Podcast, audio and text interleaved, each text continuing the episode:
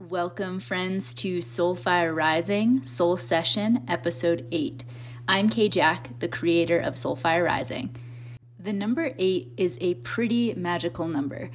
So, when I think of the number 8, I think of the infinity symbol. I think of flow. I think of continuous alignment. So, today on our episode, we're going to be talking about flow, the flow of water, and how that relates to the flow of your life. I believe that when we surrender to the flow of our life, magic can happen. This is the place where creativity fills our life when we go with this kind of flow, this kind of life flow. Like most things in life, there's this dualistic quality of the word flow. So you can have flow in your life and have it be aligned and almost divinely channeled. And then you can have flow in your life that's more complacent. So how do you make sure that you're in alignment and in the flow of your life rather than being swept away by the flow of life around you? That's the big difference. Is it coming from within you and internally guided, soul guided, or are you being put into a, the flow of a river that's not quite your right river. The flow of your life, much like a river, consists of the environment that surrounds you and the environment that's within you. So, looking at both of these qualities, the environment outside of you and the environment within you, you can start to identify if you're in the right river for your life.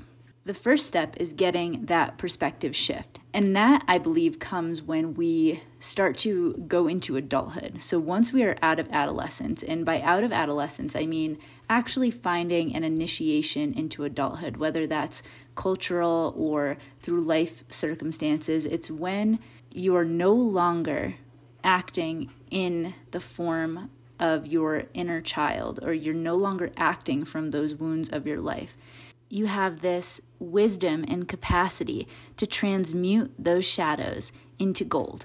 This is what I believe is going into adulthood. And as children, so right before this this phase, this adolescence that we go through before entering adulthood, you can't really expect to do massive shifting and growing and being able to get that perspective shift. You don't really have enough information of the world just yet and you're kind of in this survival mode. So when you're a kid and you're growing up, you're trying to fit in, you're trying to do the right thing and survive, whether that's based off of your environment or how you learned how to be from your family. It's a very specific way of being rather than your way of being. And once you learn that, you can start to develop your own way of being and learn what lights you up and what lights your soul up, that's when this adulthood really kicks in. And this is when we can start to look at the river that we're floating down. So think of your childhood as the initial river you're put into at birth. And in order to survive this river, you go with its twists and turns to grow into an adult. Now, just because you're in a specific river from birth it doesn't necessarily mean this is the appropriate river for you to take you to the ultimate oneness, which in this case, in this metaphor, would be the ocean. So think about that. Every river flows toward an ocean, and then that's where we all end up. And that is the fate of humanity in general. One day we will all end up in the same place the inevitable completion of this life in this body. So people have two different experiences really in life when it comes to being in the flow of their life. They either, one, never question it and end up being in the flow of what they think is their life, but it's really the flow of the river that they were placed into and they've just gone along with it and they go all the way to the end without questioning. And then there's the second group that feels that they're in the flow, but it might not be the right flow for them. And some people, they're born right into the right river. and for whatever reason, they've got everything they need to be completely in flow and aligned with their passion and their gifts. I imagine they did a lot of work in previous lives to be able to be like this. But for everyone else who's in the process of seeking and figuring out where their river is in this life, that's this second category. You're really going to fall into finding your flow. And then you can surrender to the flow of your life. I would say that the group one isn't really surrendering to the flow, they're more being placed into the flow rather than having this symbiotic relationship with the flow of the river. They don't even know that they're in a river. It's like a fish that doesn't know they're in water. So once you recognize that you're in a river, that's the first step. You're in a process that is guiding you in your life, and it's your job to decide are you happy or do you want to shift?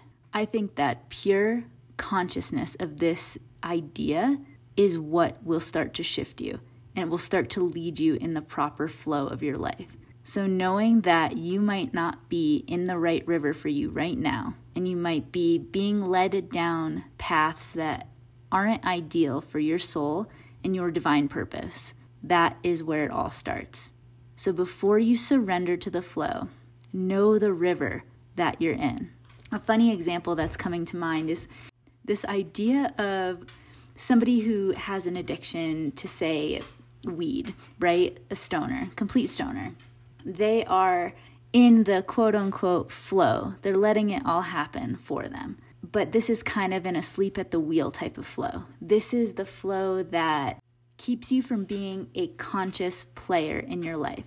Now, this doesn't knock uh, marijuana users at all. this is just an awareness for for folks who have gone down the addictive rabbit hole when it comes to substances like this. You can get caught up in the flow of a river that you are not necessarily excited about, that doesn't really help you deliver your gifts to humanity you can think of your favorite video or film where the actor says a line like, I'm just going with the flow, man.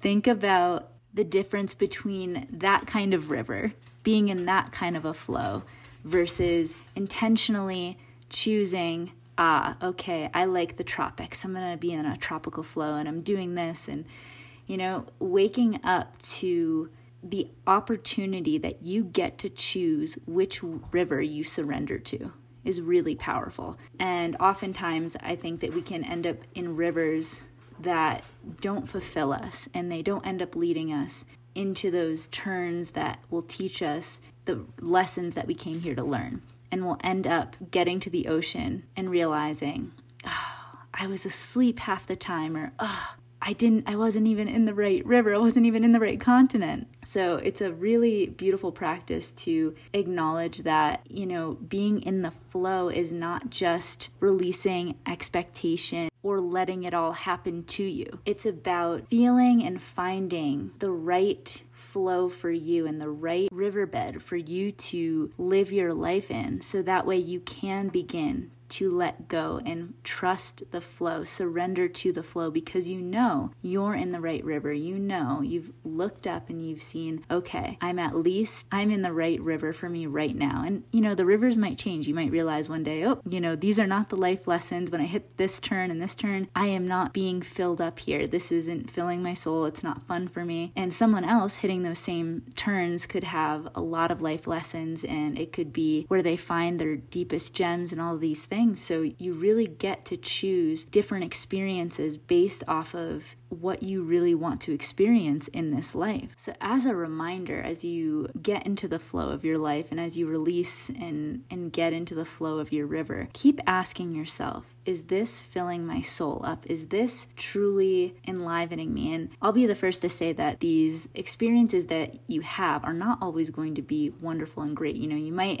you might hit some roadblocks, you might hit a huge log in your river and have to figure out how to go around it. But you'll know that it's for for you and for your soul if you can mine it and transmute whatever happens to you into a golden nugget. And that is a really beautiful quality to have. And it's a really wonderful quality to have as you travel down any river of your life. Just because you're on the right river doesn't mean you won't hit obstacles or have trials in your life. You absolutely will but I promise you they will fill your soul up. So when it's all said and done, you'll be grateful and you'll say, wow, yeah, I learned a lot there, and I'm grateful for that experience. So now the question of the hour Are you in the right river for your life right now? Or do you need to pull off and rest on the side of the bank of the river and figure out a different path to jump into so you can fully surrender and let life guide you as you learn your lessons and get closer to the ocean with a sense of gratitude and fulfillment?